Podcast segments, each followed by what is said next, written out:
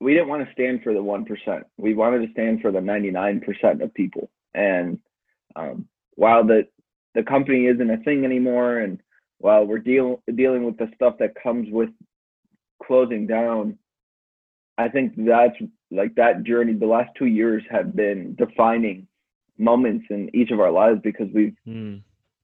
we've changed a ton of lives. We've we've we've launched people's personal brands. We've we've launched people's products. We've we've done these amazing things that we were told that we couldn't. This is about humans dreaming together. About humans supporting each other on our journeys. It's about the science and the art behind making our dream lives a reality. To the students of life, the young and the curious, the dreamers and the doers, to those who crave to be a strong individual and want to be part of something bigger than themselves. Welcome. Welcome. Welcome. Welcome to the Dreamology Podcast. My fellow dreamers, what's going on? Everybody, I have to apologize. I have not released episodes for over two weeks now, and it's been hard because I have been living the dream. I have been traveling all across the US on Charlie Rocket's Dream Machine tour, and I've really just been trying to be present with where I am. Sometimes it feels like you need to just get off the screens, get off social media, and just be in the world and be with people. And so that's what I've been doing. And I've been piling up amazing stories that I cannot wait to share with you because I'm learning so much. And I just, I, I'm a student of life. I learn from the world, and that's what I'm doing. And I'm so excited to share all those lessons with you. But today, I have an interview that I did right before I went on tour with Izzy Lugo. And Izzy is an incredible human being. I don't even really want to give away a lot of his story, but you know, a classic underdog story. And he, he made it. He did this world of entrepreneurship. And his story is so relatable because Izzy's all about, as it said in the opening quote, the 99%, the people who are just like you and me who are out there trying to get it. And while COVID actually took down the amazing company that they were building out in Milwaukee. Izzy is on to his next venture, and he really showcases the power of failure not being a thing. You know, one thing was created and it ended because of a pandemic. And the collateral beauty in all of it is that he learned so much and now he's doing something else that he loves to do. And so I'm really excited for you to learn a lot from Izzy. Um, learn how to embrace the strange in you and learn how to be a better entrepreneur, a better creator, and a better person. Because this conversation for sure made me a better person. So I appreciate you, Izzy. And everyone, dreamers, really soak this one in, enjoy it, and I'll see you on the other side.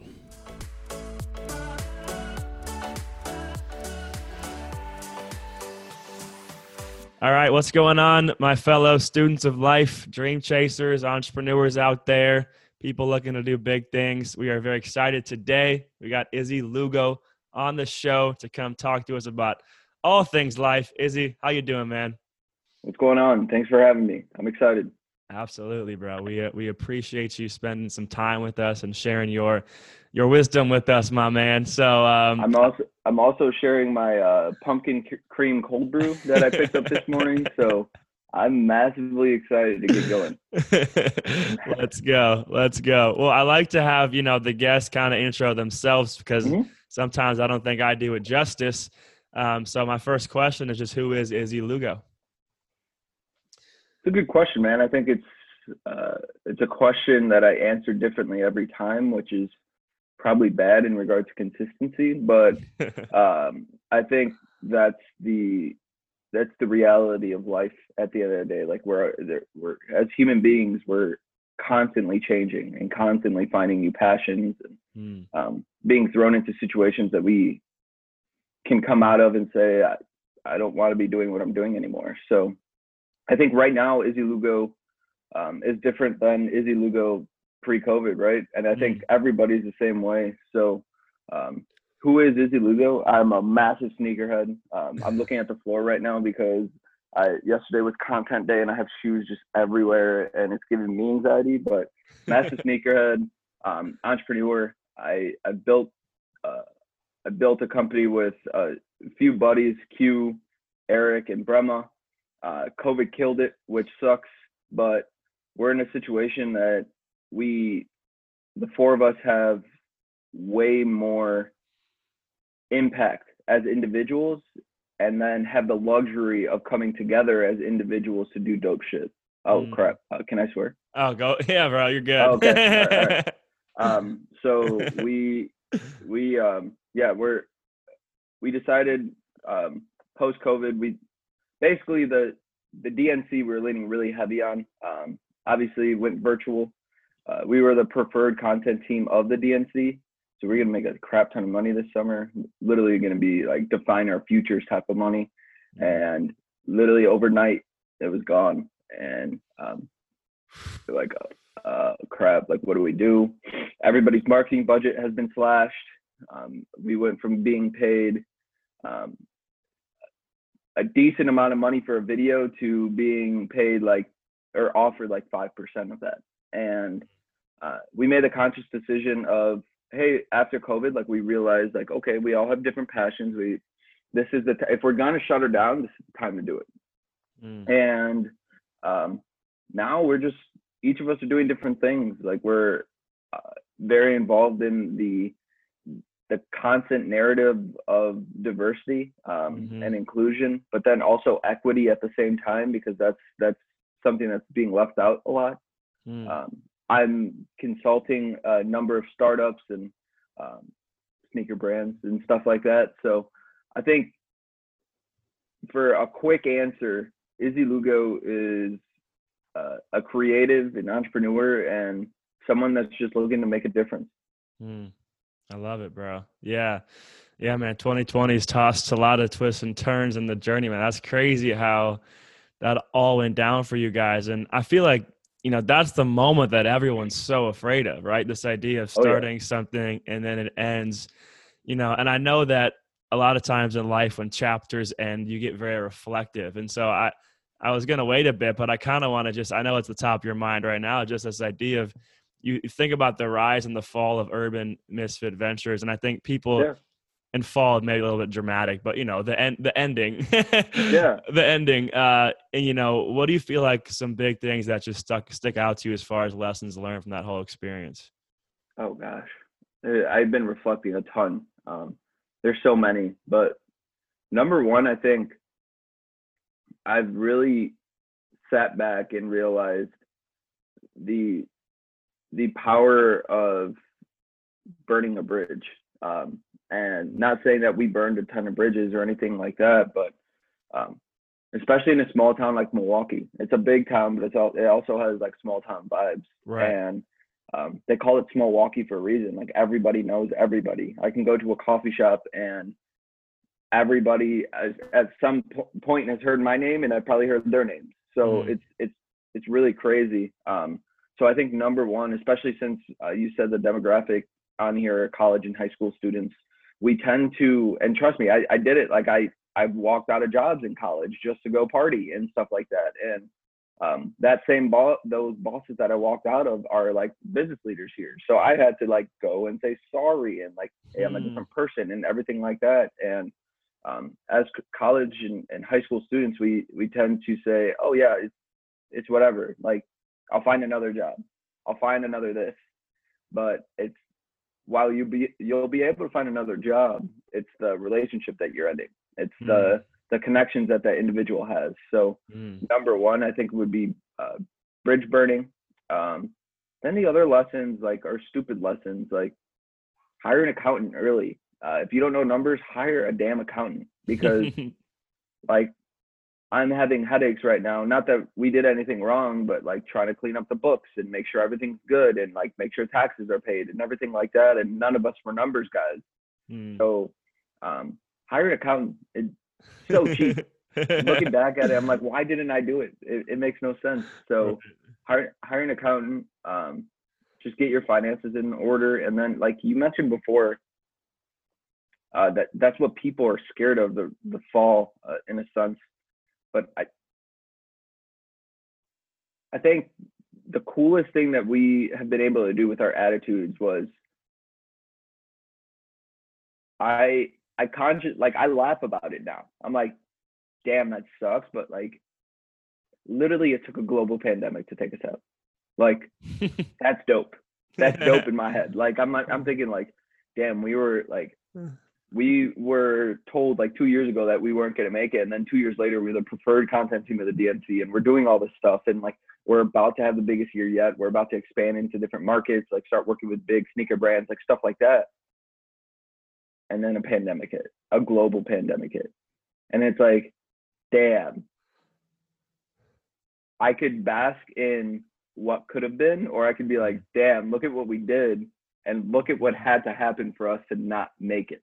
Right. And uh, that's where we're at. Like, I think the fall is a is a very scary thing for people just trying to jump into it and Mm-hmm. realize like and really try to get going. But it's something like you mentioned before that you learn from it, and there's lessons learned, and you move on. And whether you're going back into entrepreneurship or um, consulting or jumping into a, a role with the company, you're going to take those lessons and apply them elsewhere. So, Right. um, and I'm doing it every day right now. So, excuse me. Um, I think that that's the big. Those are the biggest lessons I've really learned. Is just I'm addicted to it now. It's just like, all right, I was in sports before. Um, I worked in worked for the Bucks. I worked for the Brewers.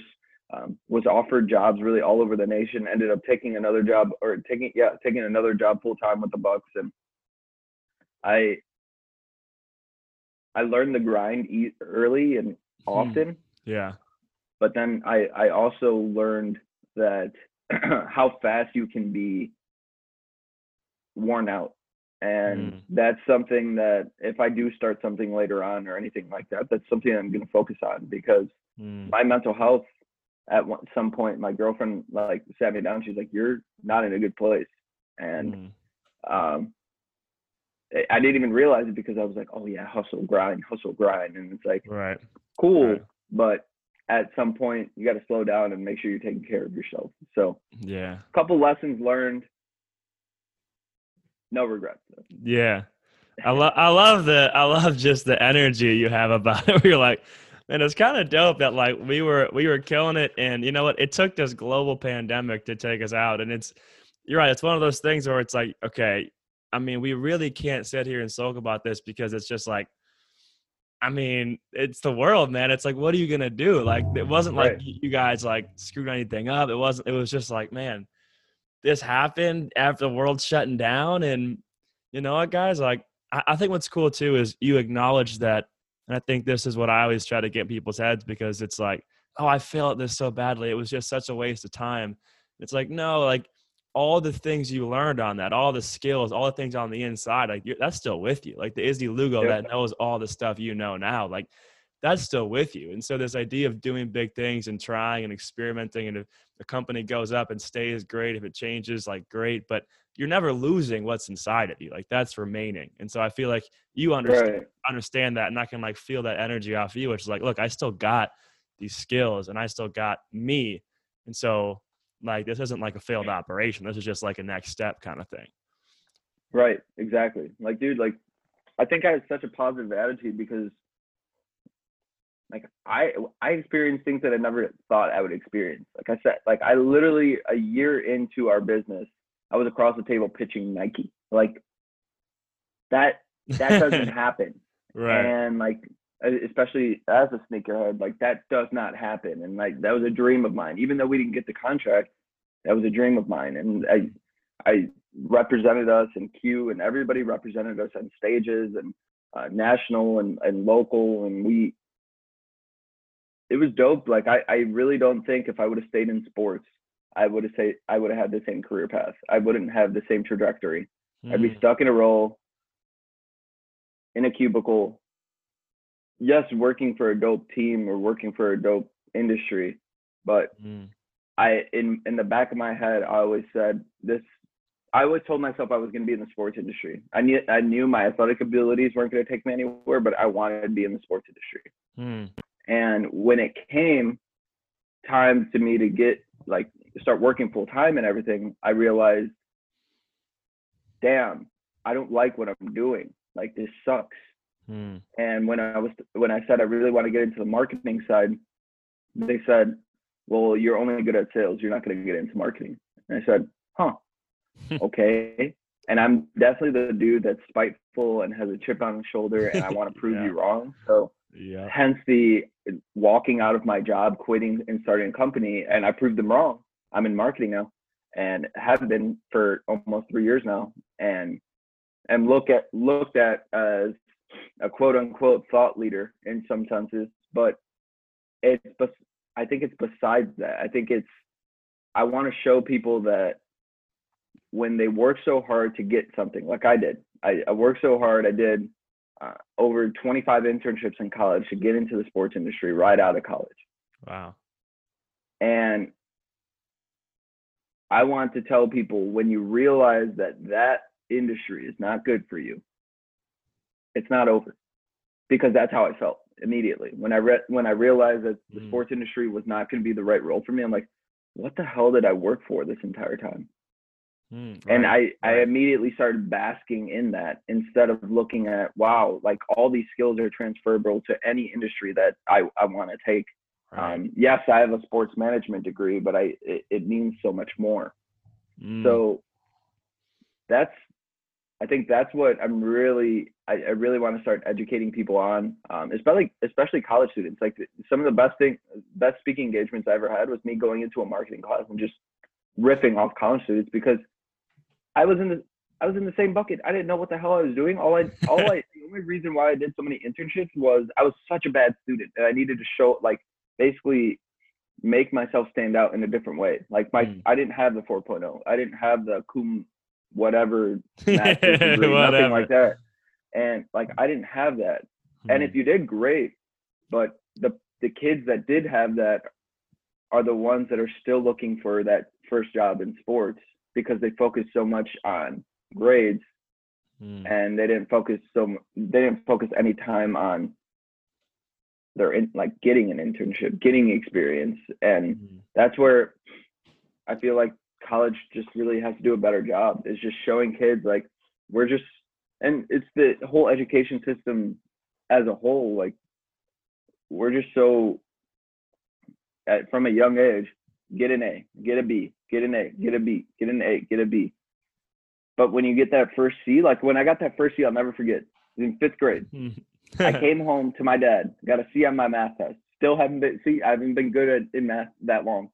Um, got a C on my math test. I started crying. My dad's like, "Why are you crying?" And I was like, I, "I'm sorry, I didn't get like everybody else got an A or B." He's like, "You still passed." And like my dad's definitely was not the one that was like, "Oh yeah, just skate on by." He definitely wanted good grades and everything like that. But Right. I think we need to take more of that mindset where you got to see you can do better, but it's not the end of the world. It's okay. I, I was definitely the kid that got a degree with C's. I, I got a D minus in my stats class, like and and in college and still passed. So that's what we need to do a better job on, I Mhm. think, and that's why I'm so dedicated to like just going back and talking to college kids and going back and talking talk at high schools all the time and everything like that. Yeah, man. I, I love the first part of that, obviously, which is like, it's okay. It's okay that you went into the sports industry and wanted to switch. Because I think, again, I think about, you know, a lot of my friends are a year out of school.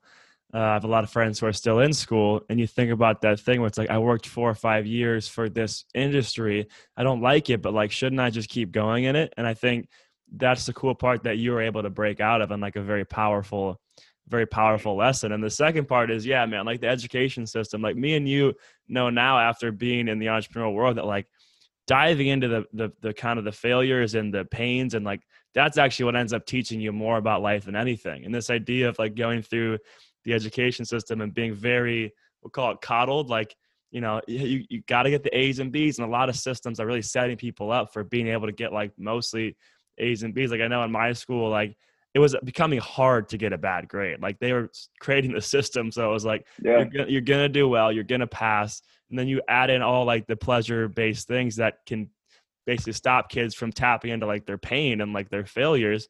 And then when you graduate college or whenever you choose to leave, you know, the education system and life hits you, you're like, oh my gosh, why is life all of a sudden so hard? You're like, well, no, like you just were kind of like, you know, Coddled. just coddled the whole way along. So I totally agree Yeah. with you, man. It's like learning to accept those things sooner is I think really how you start like being able to tap into those things and accept them, I think is really when the growth journey actually begins. Exactly. We, I mean, I've had this discussion with one of the, one of my mentors was my dean of students, and he was definitely the one. He was also a, a teacher. Um, he was the only class in sports management that was project-based learning. So every every um, uh, every grade that we got was based off a project. And while he did, he was required to do some tests and everything like that it didn't have the same impact as these big projects. And we were doing stuff like creating marketing plans for the Bucks and like all this dope stuff that like all, of course college kids are going to be like especially in sports management are going to be all over, right? Right. And we got tours of the arenas and, and stuff like that and thought it like started thinking about like hey what can we put here and like think like little things like that just switching the system like that Mm. can change so much. And I know there's some industries that you can't do that in, which is fine. But the industries that you can, why not? Right. Why why are we stuck in a classroom every day? And with COVID hitting, like that, that's going to be the future. Yeah. So why wait at this point? Yeah. Yeah. And I, I love, I mean, for people who are still in school and educating themselves right now, like I think that's a big thing I've been thinking about. Like if I was in school right now, like I would totally focus on like project based learning, real world real world learning. Like I probably honestly wouldn't be going back to school if I was in school right now. I'd be like spending all my time like making money and building projects and like if if COVID ends and and the world returns to normal and or we'll put quote unquote normal and you know you want to go back to school do it but i feel like right now like for a student to maximize their time it's like learn some real real world skills like get out there and try some things find a job that you can make you know online you can you know make some cash and, and just start to like learn about the world right now because it's presenting you an opportunity to to dive into something new while you know your school is probably all online and you're at home and and so i feel like if i was a student like that's what i would be doing Yeah, I mean, uh, uh, one of my biggest regrets in life. When I was 16, my first job ever. Shouldn't say first. My first job ever was at Toys R Us seasonally, um, and then I quit because it was terrible. My second job ever that I actually ended up uh, staying with throughout high school was at a Play It Again Sports in Mm. my hometown, and um, worked there even through college. So almost worked there six years. Um, extremely dope owner, like small business and everything like that. And this was when Facebook really started taking off. Mm. And he had me run the Facebook profile. So I was doing a little like, hey, we just got this in. Uh, getting it's it's actually one of the most um followed Play It Again Sports Facebook accounts in the nation. Huh. Um, and like I was doing social media marketing. Did I know I was doing social media marketing? No, I thought I was just having fun on Facebook, inviting my friends to like this this business page, right and um, and it gave me an excuse to log on to Facebook and just hang out with people.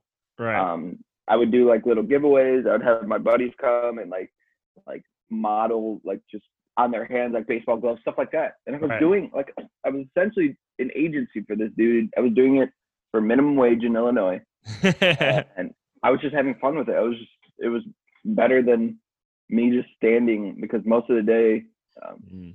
most of the afternoon, it didn't get really busy until after five o'clock. But after people got off of work.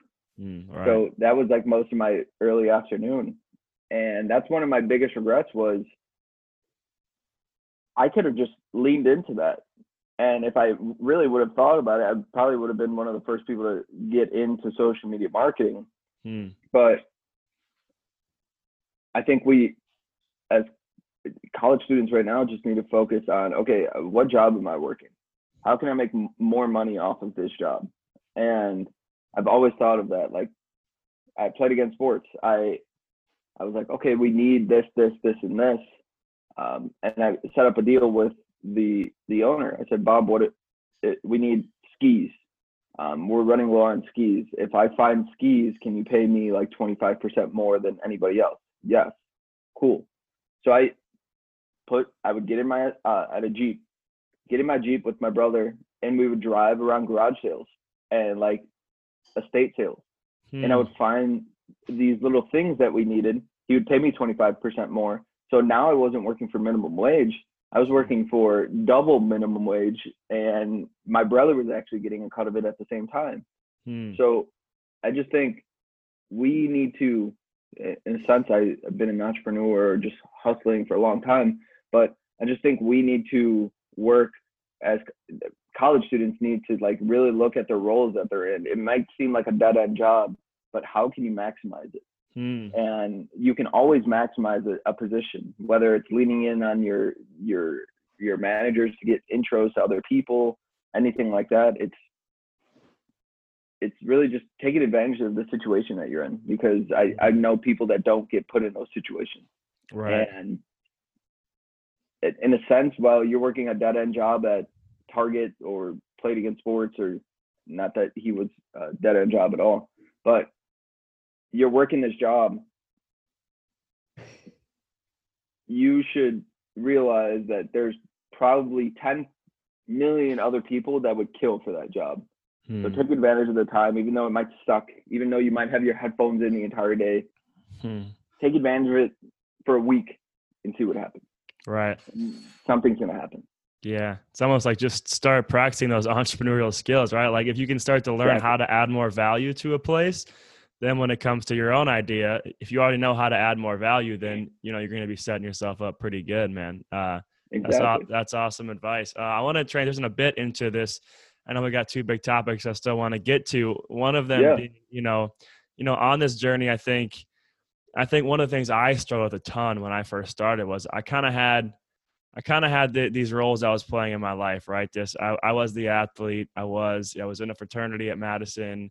Had all these friends, and all, all my friends were, a lot of them were going corporate. Honestly, a lot of them were doing that thing, and I always kind of felt like I was different. I always kind of felt like I knew I wanted to be an entrepreneur. I started my first project as a freshman. Like it was always in me, and my identity just felt a little bit different. And I, I struggled like owning that. I struggled just really going the other way and being okay with that. And Mhm. and so I'm interested in this. You know, I know your podcast and even at Urban, like it was all about misfits and being strange on purpose and yeah. kind of owning the fact that you do go against the grain and like that's okay and like own that. So my first question with that is just like, you know, how would you define being strange on purpose?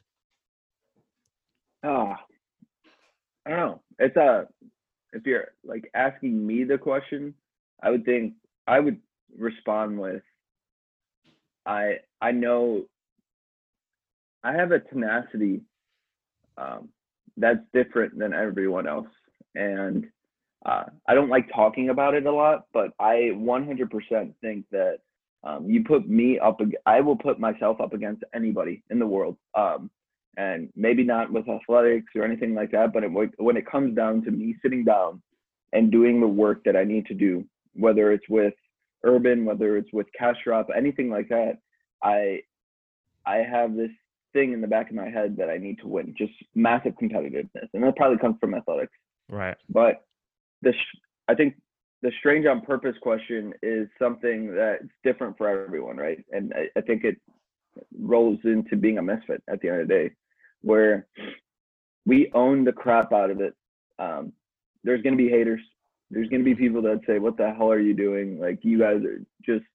And We got told plenty of times you're just a whole bunch of twenty somethings running around being told or trying to play t- CEO. And um, I said, okay, cool. And this is where that spitefulness and that chip on my shoulder comes Mhm. into play because I'm like, all right, I'm going to prove you wrong. Hmm. And the same people that told us that two years later wanted us to represent their product as their agency. Hmm. So I think just being strange on purpose is something that is different with everybody. Being a misfit is different. It's it's different, but at the end of the day, I think we we really wanted to stand for. We didn't want to stand for the one percent. We wanted to stand for the ninety nine percent of people. And um, while the the company isn't a thing anymore, and while we're deal, dealing with the stuff that comes with closing down, I think that's like that journey. The last two years have been defining moments in each of our lives because we've Hmm. we've changed a ton of lives. We've we've we've launched people's personal brands. We've we've launched people's products. We've we've done these amazing things that we were told that we couldn't beforehand. We were told we were, could we couldn't for the first year that we started, and it the conversation quickly switch from you can't to you can, and Mm. uh, I need you. So I think being strange on purpose is different to to everybody. To me, like I said, it's my tenacity. It's my I, I'll, I'll work my my ass off to beat you. Um, Mm. but it's different for everyone. If you listen to the podcast, like we um, don't know if there's going to be any more episodes coming out or anything like that. So working on those kinks, but um, it's cool because the strange on purpose question is just some it throws everybody off and then they actually have to sit back and think about it. They're like damn i know i'm strange in some way like what is it? Hmm. and everybody like for as many i think we have uh, thousands of downloads um and like i think we're in thousands of episodes at this point if not hundreds still. But like i'm looking at it and reading and for as many times i've been the host or the co-host at the very least i've never gotten the same answer Hmm. and that's what's beautiful because we we sat back and said okay we want to be misfits we want to show off that everybody can be different and still be uh, a functioning member of society Hmm. Right. instead of just following the same path every time um, and i think we we we accomplished that and Hmm. that's that's the beauty behind it That feels good. Yeah. And it, that is a great point. Like everybody's weird, man. Everybody, Yeah, exactly everybody's strange. And like one of the things that I've thought about, I have a, actually a buddy who works in accounting. He works for uh, PwC, and he said the funny thing is, is we all we all conform to this, you know, standard of how we're supposed to operate. But as an individual, like nobody is that standard, right? So like when you think about like when you go into these big groups and how you want to act like when you find people conforming they're conforming to a standard that actually isn't any individual. It's kind of like this made up you know like 10th person of like here's this kind of image we're all just kind of playing because we want to fit in. But in reality nobody really feels like they're fitting in because in my opinion you're not bringing your strange to the table right? You're not saying exactly. This is who I am. This is who I want to be. And like, you know, that's that's what I I think struggled with a bit. And and it feels good now to be to be doing that. Um, I guess my my final follow up question is like, you know, how do you kind of build that? uh, If you have any takes on like how to build that confidence and step out into the world with a little bit of vulnerability, saying, I know that I know that people, some people aren't gonna, you know, like me for stepping out into this, and maybe it's Yeah. close friends or family you know, because for me it was more that it wasn't necessarily the stranger Oh, on the internet. It was more like friends, family. Is this going to ruin relationships? Is this, you know, just that was the stuff that was really weighing on me. And so I'm just curious if you have any take on that. Yeah. Um, some of my biggest trolls, dude, on LinkedIn when I first started creating on that platform and just uh, deciding to launch the business were um, some the biggest trolls were my old coworkers at the Bucks, and whether they're listening or not, they know who they are. And it was it got so bad that it, even my my old managers were trolling me Wow. and I I'm looking at their comments and looking at what they're saying and I'm just laughing. I'm like, you're showing how unprofessional you guys are.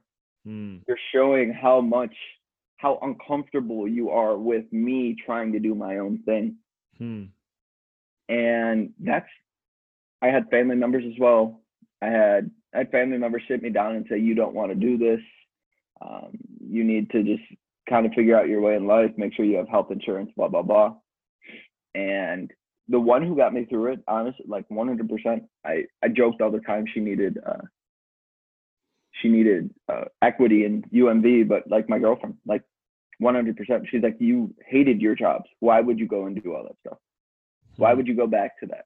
And um, I think I just needed that that little push. So I think just Hmm. and my circle's been tight ever since, very small and tight, and uh, includes family members, friends, but it doesn't probably count in my hand, one hand, like what my who my circle is, and that's all that matters because when I decided to, when I was trying to make that circle wider um, and please everybody, that's where my values and that's where my uh, my inspiration and uh, work ethic that's where it was going it wasn't going towards me working towards my goals it was going towards me Mm. actually making sure that everybody was happy and proud of me Yeah. and at the end of the day i have a pretty close family that i mean like everybody fights and everything like that but at some point i had to make the conscious decision of do i continue to please these people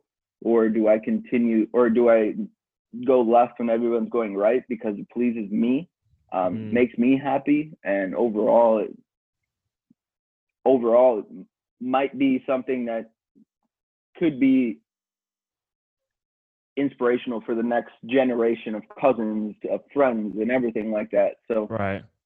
that's i think if i can give anybody that's listening if i can give any unwarranted advice to would be um, when I, I said it earlier when everyone goes right you go left but uh, ceo of CashDrop ruben um, he says this all the time he says uh, be who who you needed when you were younger and Mm. I had I spoiled as hell. I have two great parents. Not saying that they weren't there for me or anything like that, but I just want to be that that inspirational person to the next generation that pushes them the way that they want to go, not the way that they think society society wants them to. go. right. Right. So, um, yeah.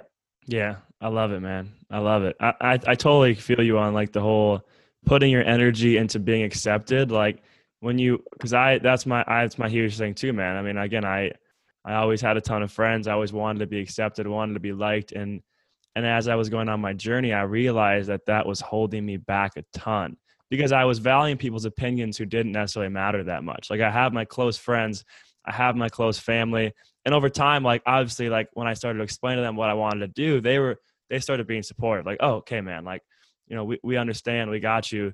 But then it's the extended, extended, extended network where it's like, dude, you being afraid to post something on you know LinkedIn because of what your coworker four years ago says is is holding you back, man. Like it's holding you back, Right. and and that Exactly. manifests in a lot of other ways. And so it's something that I for sure haven't perfected. I think, I, but I'm more aware of it. I'm saying, okay, I know I'm afraid of this because I'm afraid of what judgment, but I've already thought about this. I know there's an irrational fear. Like we're gonna do it anyways, and so it's still there. It's not solved, but it's just I choose to act anyways despite it. So I, I totally feel that that pain and, and the value of then just focusing on you, right? Just taking all that energy that you're putting out into the world and just directing it back to yourself and saying, okay, how can I just keep being better, keep making my own strange better, right? So I I love everything about it, man. Um, man, let's segue. I know we only got about 10 minutes left here, and I really want to talk about this whole inclusion and diversity. And you Yeah. mentioned the word equity uh, part two. You know, I, I just think that,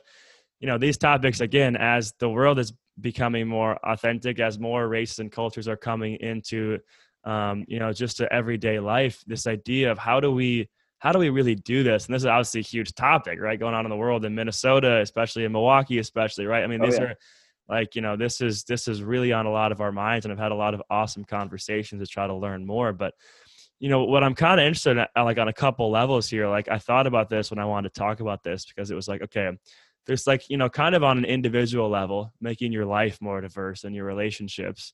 Then there's a company there's kind of a company level and then there's kind of like the global level right? But kind of like this is Oh, yeah. on like kind of the individual level. Like if you're thinking about okay how do i bring more you know just diverse perspective experiences races um, and you know just people into my life like how have you been thinking about it just on an individual level? Individual level, dude, like I little backstory. I grew up in Chicago. Um, parents moved us out to the suburbs. Uh, they didn't want us going to school where they went to school. Um, pretty rough area. So I grew up in the northwest suburb, or spent some time in the northwest suburbs of Chicago. Um, for lack of better terms, predominantly white. Um, I probably count on my hands uh, between me and a few Hispanics and and black guys and girls. Um, and we, it was weird moving to Milwaukee, to be honest. Like I had been surrounded by that so long that I felt weird. Like, oh, this is this is like I have a bunch of people that look like me as my friends, and that wasn't a thing for the longest time. Mm. So as an on the individual level, I think since we started the company, we were we were in downtown Milwaukee, um, at least the offices, and we were definitely an oddball um, to the point where our landlord hit us with, "I'm surprised you guys have lasted this long." Hmm. And I wanted like not even to try to spin stuff on her, but like, did she ask any of the other startups in the the building the same same thing? Um, so not blatant, honestly, nobody else in that building looks like us. So we decided, I, I decide every day to, I, I want to try to meet a new person a day. It doesn't matter what color you are, it doesn't matter what religion you are, anything like that. Um, but it, it's, it's, it's simple, and maybe this segues into the business side as well. But it's as simple as just leading with intentionality, like mm. on a personal level and on a business level. It's yo, you want to surround yourself with dope people. Surround yourself with dope people, but you want to surround yourself with a diverse mix of friends and everything. Like, it's crazy. My uh, looking at my circle, my circle is black, brown, white, all over the all over the board, mm. and that's what's cool because when I sit down and ask for feedback, I get honest constructive feedback that mm-hmm. is different from everyone because it, we're we're not we don't all come from the same area. Mm, right. He was from Minnesota. Um, my other good buddy is from the south side of Chicago, rough area of Chicago. Uh, other buddies in San Diego from San Diego. Like we all have different backgrounds, right? Right. And if I'm approaching a situation and I ask them for some advice or anything like that, I know for a fact these three people will give me constructive feedback that aren't going to be the same thing. It might have the same outcome, mm. but it's not going to be the same feedback. Yeah. And that's the beauty behind it. And that's what I want going into any situation. That's what I want to surround myself with is mm. I don't hmm. want a whole bunch of people telling me yes. I, I, I hate that. I hated that when we were sitting in in office or in our office trying to do a um, trying to do storyboards for clients and that like we rolled with the first like my first thought. I'm like, no, it's like, I hate that. Let's someone challenge me. Give me a different storyboard. Hmm. Right. And I think leading as an individual, leading with intentionality, leading with creating that diverse mix of voices hmm. will challenge you to think outside the box at the end of the day. So um, obviously segues a little bit into business as well, but right, I think right. that's what I, I, I really try to do. Yeah it's interesting, right? Because I mean, obviously, there's the perspective of like, well, you want to do this so you don't come into the world with racist beliefs and racist thoughts and just present yourself in as a way that's you know not the kind of person that we want anybody to be in this world. But then you know you look at your own life like you just mentioned a lot of things it's like look personally you will benefit by hearing from different perspectives personally like when your ideas are bullshit, like people can call you on it because you're not surrounded by all people who have the same ideas and thoughts and beliefs. So beyond just being a good citizen and a good human being, there is personal benefits by saying, yeah, I'm surrounding myself with different perspectives and different beliefs and different types of people. And that's going to help me and make me a better person as well as going to make the world a better place. So it's kind of like this duality that I haven't really thought much about, but I mean, looking back on my experiences, like that makes a ton of sense. Yeah. And I mean, really, dude, like from the business side, like we, the reason why, um, and we didn't really chat about it, but the reason why I decided to jump on with Cash Drop mm. was we were leading with intent, Ruben's leading with intentionality and leading with, for lack of better terms, like tech has been dominated by white guys. Right. That's fine. but can we get a small piece of the pie? Hmm. And um, I'm looking at actually uh, as co- uh, head of collaborations. I'm really collaborating with everyone. Want to make sure it's a diverse mix of collaborations, but it's been interesting to hear stories of people in tech. Like one of the guys that we're uh, collaborating with, his name's Michael Garrett Garrick, um, out in the Bay, has a really really dope product called Fitness Fit, and um, super dope. And uh, he was formerly of Tesla, and I'm looking at like his background, who was there, and everything like that. And he was definitely an oddball. Yeah. And I'm looking at other industries, uh, other tech companies, and we're oddballs, and that that shouldn't be the case. Like it should be just we want like everybody just walks in into a place and we feel just welcome. And I'm not mm saying he didn't feel welcome. I'm not saying that these people don't feel welcome, but if I walk into, I, I tell uh, Erin, my girlfriend, all the time. If I walk into an uh, even a bar and I see a whole bunch of old white guys at the bar that just stare at me as soon as I walk in, I feel, immediately feel tension right. in my body, and that's nothing. Like these guys couldn't be racist, they could not be racist, nothing like that. But that's just immediately that's the thought that comes into my head mm. because that's the experience that I've had, and I don't. I think we as society need to realize that we all have different experiences. Mm. We all have different ways of thinking of things, but instead of attacking one another, I think we just need to sit down and have a conversation. So mm-hmm. uh, obviously jumped on with Cash CashDrop, jumped on with Ruben, um, Latin-led tech startup. You can essentially a, a platform that you can you can start an online storefront in 15 minutes, no fees, no commissions. And product's cool and everything like that but that's not what sold me. What sold me was literally we're leading with intentionality. We're leading with helping small businesses. Mm. helping small businesses of color of non-colored at, at small businesses in general. Right. Because what's really cool is that we're a latin-led tech startup uh, backed by massive vc firms and everything like that but tech tends to stay away from small businesses. Hmm. Tech doesn't see, oh, they move too slow. Oh, they they name countless excuses. Right. But if you lead, like keep running into the damn word, but if you lead with intentionality and tell these small businesses that we're here for you, we're here to save you money, and we're here to represent you and not be that. Like, I mean, at the end of the day, every small business, like we had a conversation last week with a small business, and the dude's like, "Okay, I sign on, and then how much money you guys are going to take out of my bank account?" I'm like, what? And that's that's the relationship that small businesses have with tech because everybody's trying to nickel and dime small businesses when they're the lifeblood of the economy. Hmm. If we nickel and dime and slowly cut that out, and there's a Wendy's, McDonald's, Chick Fil A on every corner of every street, nothing's gonna work. Right. Right.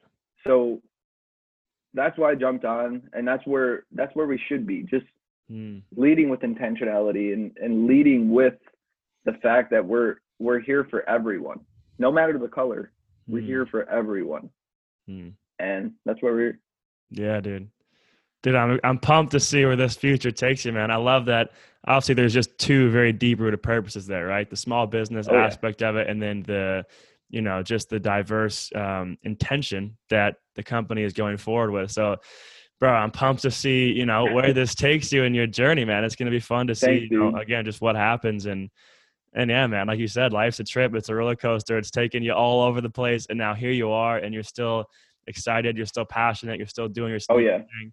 And so it's good to see from my shoes someone who's just been in the journey and the value of just committing to the journey because here you are somewhere you probably never thought you would ended up right here at this point in time, but you're still going forward saying, we got big, we got big goals to chase after. And so I love everything about that, man. Do you got time for a final question? you got to bounce right here at nine.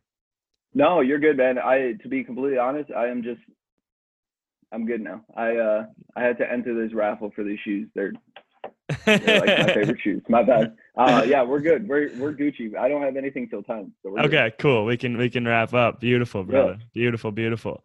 Um, cool, man. Well, I want to touch. If we got a couple more minutes, I want to touch on one final topic because I know we we first kind of connected you know, in, in the social media world a bit. And, you know, obviously everybody, uh, especially Gen Z, wants to be some sort of influencer, YouTuber, you Oh, know, yeah. TikToker, LinkedIn, and this idea of building a personal brand. Um, and so I kind of have two main questions around that. You know, one is just sort of just what you feel like some of the initial keys are to sort of just building the foundation for that brand and building it well. And the second part, I kind of want to dive into just the staying, you know, mentally happy and strong while you're spending a lot of time on these social media platforms. So I feel like let's start with the first one. Just, you know, what do you feel like, you know, for a lot of people out there who are trying to start a personal brand and grow their ideas like you did, right, around diversity, inclusion, entrepreneurship? You know, what are just some initial keys you feel like that you've seen people succeed with by using, you know, these sort of strategies or, or ideas? Yeah. Um, I would say number one is consistency. Like you always got to show up, right? Uh, it it's tough, like especially honing in on LinkedIn here, but it's extreme every day. I don't even do it every day at this point uh, through COVID. But when I first got started, I was posting every day. I was constantly engaging with people. I was constantly doing all this stuff, and this relates back to the mental health thing. So I'll touch briefly on that. But there comes a point in time where you need to focus on yourself.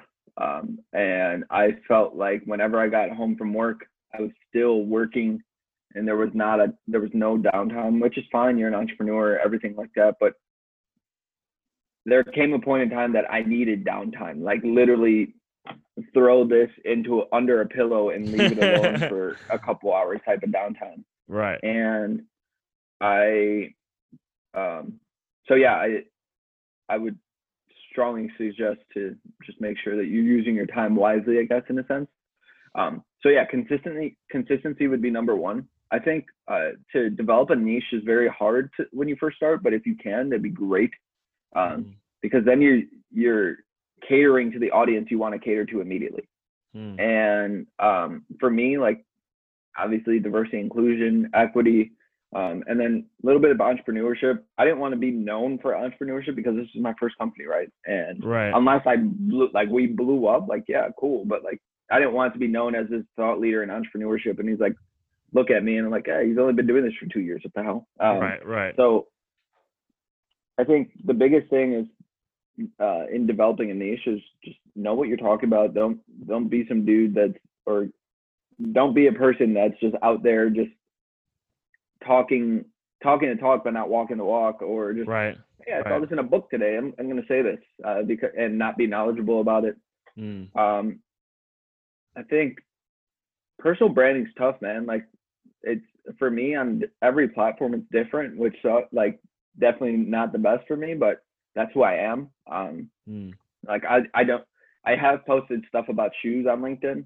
Not crazy about it. Um, but if you go to my Instagram, nothing but shoes. If you go to my TikTok, nothing but shoes. Um, and there's almost nothing about diversity, inclusion, or equity because I know my audience on LinkedIn. I know I should be talking about that. Right. So I think the third third one would just be know your audience, and that goes back to no, developing that niche. Is right. Just know it and and ride with it, and make sure you're making them happy and engaging with them and everything like that. So um, the mental health part uh, to get into that, like like I said earlier, it's it's it's definitely tough, um, especially on these platforms where you got trolls, as I mentioned before. Uh, you have people that are going to tell you like you can't do that and everything like that. But I think it relates back to keeping that circle tight, Hmm. finding those people that you can lean in on to vent to or anything like that, or to trust them to throw this under a pillow for you and take you for a walk. Um, because at the end of the day, if if you're glued to this thing and constantly being affected by comments and everything like that, it, you're not you're not gonna make it. right. And um, you gotta have tough skin. It sucks, but Yeah. Yeah. uh, the um, we just had a a series. Uh, our final se- series of Strange on Purpose was women in sneakers, and every woman that we interviewed said the same thing about the sneaker industry. It's, you need to have thick skin, and that's that's everywhere. Hmm. And the sneaker industry, for them, like 100%, they need to have thick skin. It's it's male dominated, blah blah blah.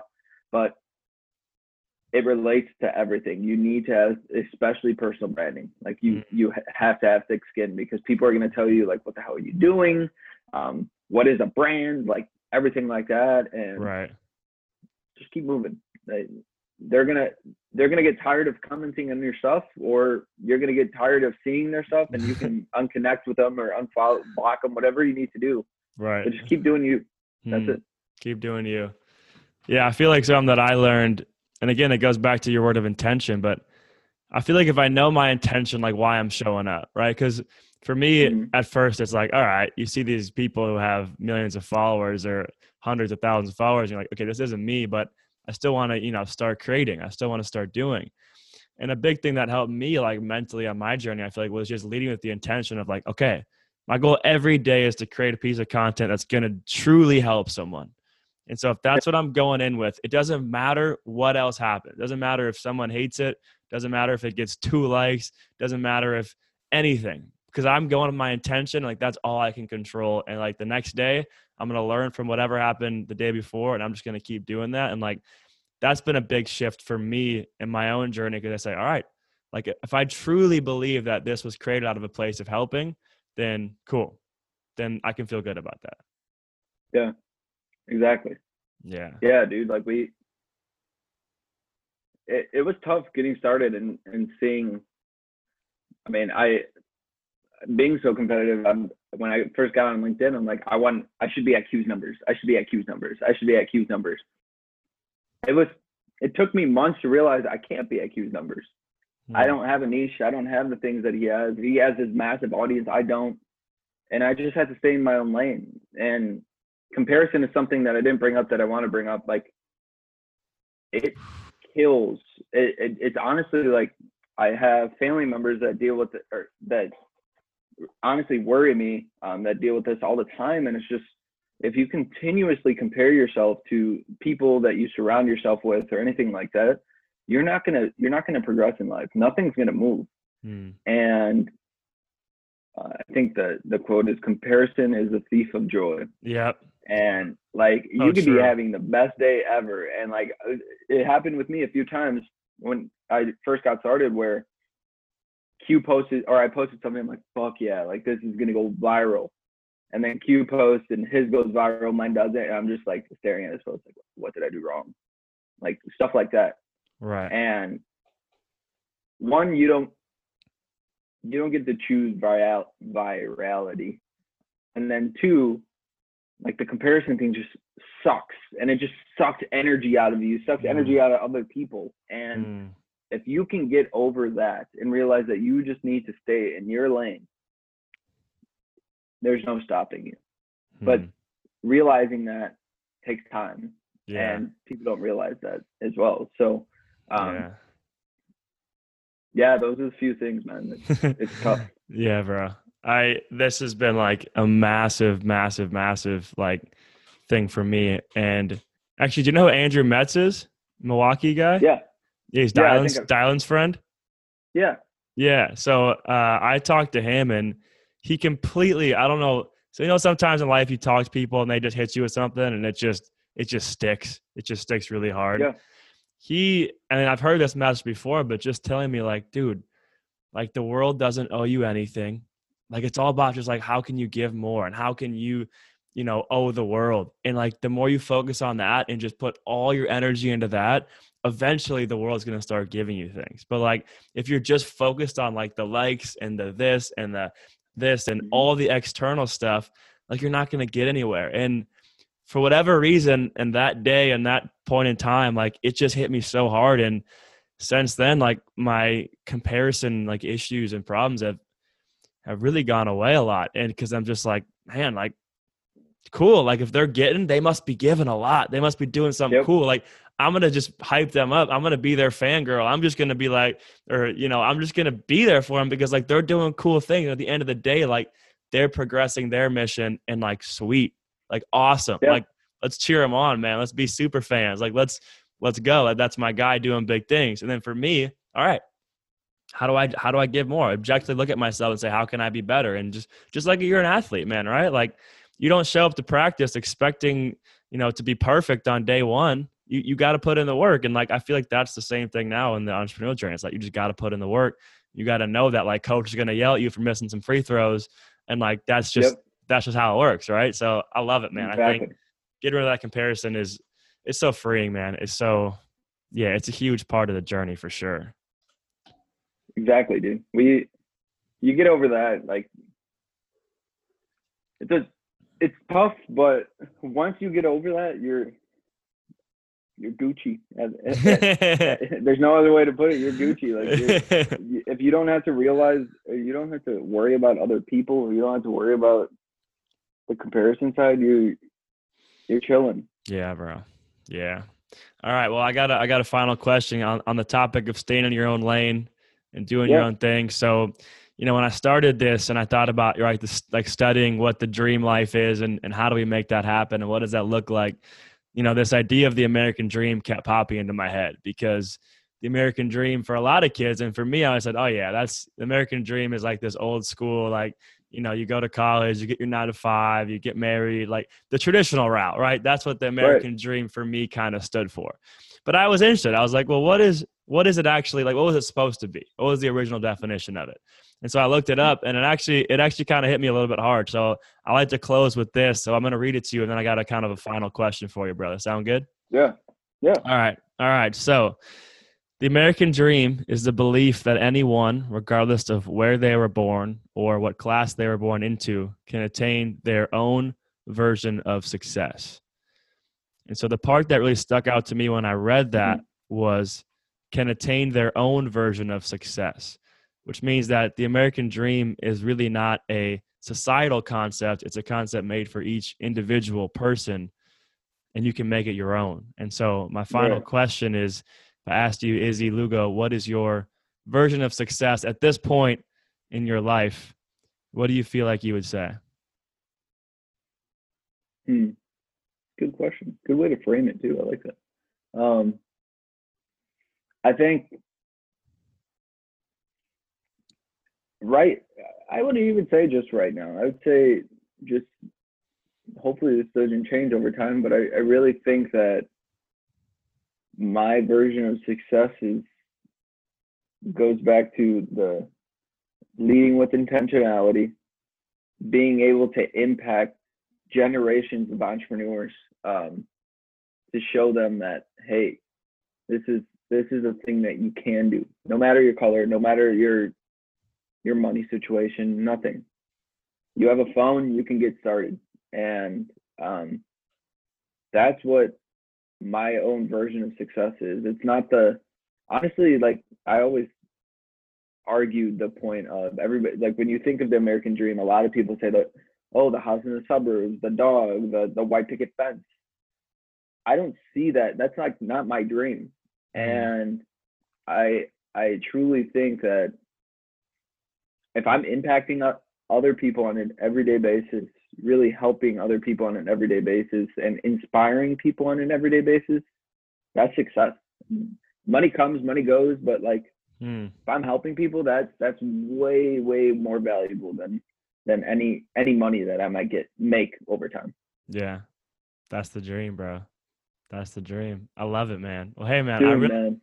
I appreciate you, man. This was awesome to be able to uh, formally sit down, chop it up, talk life, and you know, I'm just grateful for these opportunities to to talk with cool people about cool things, man. So this means a lot I to me. appreciate you, man. And uh, yeah, man, Thank I- you. I, can't wait to see where your journey takes you, bro. Yeah, I appreciate you, dude. We'll uh we'll definitely stay in contact.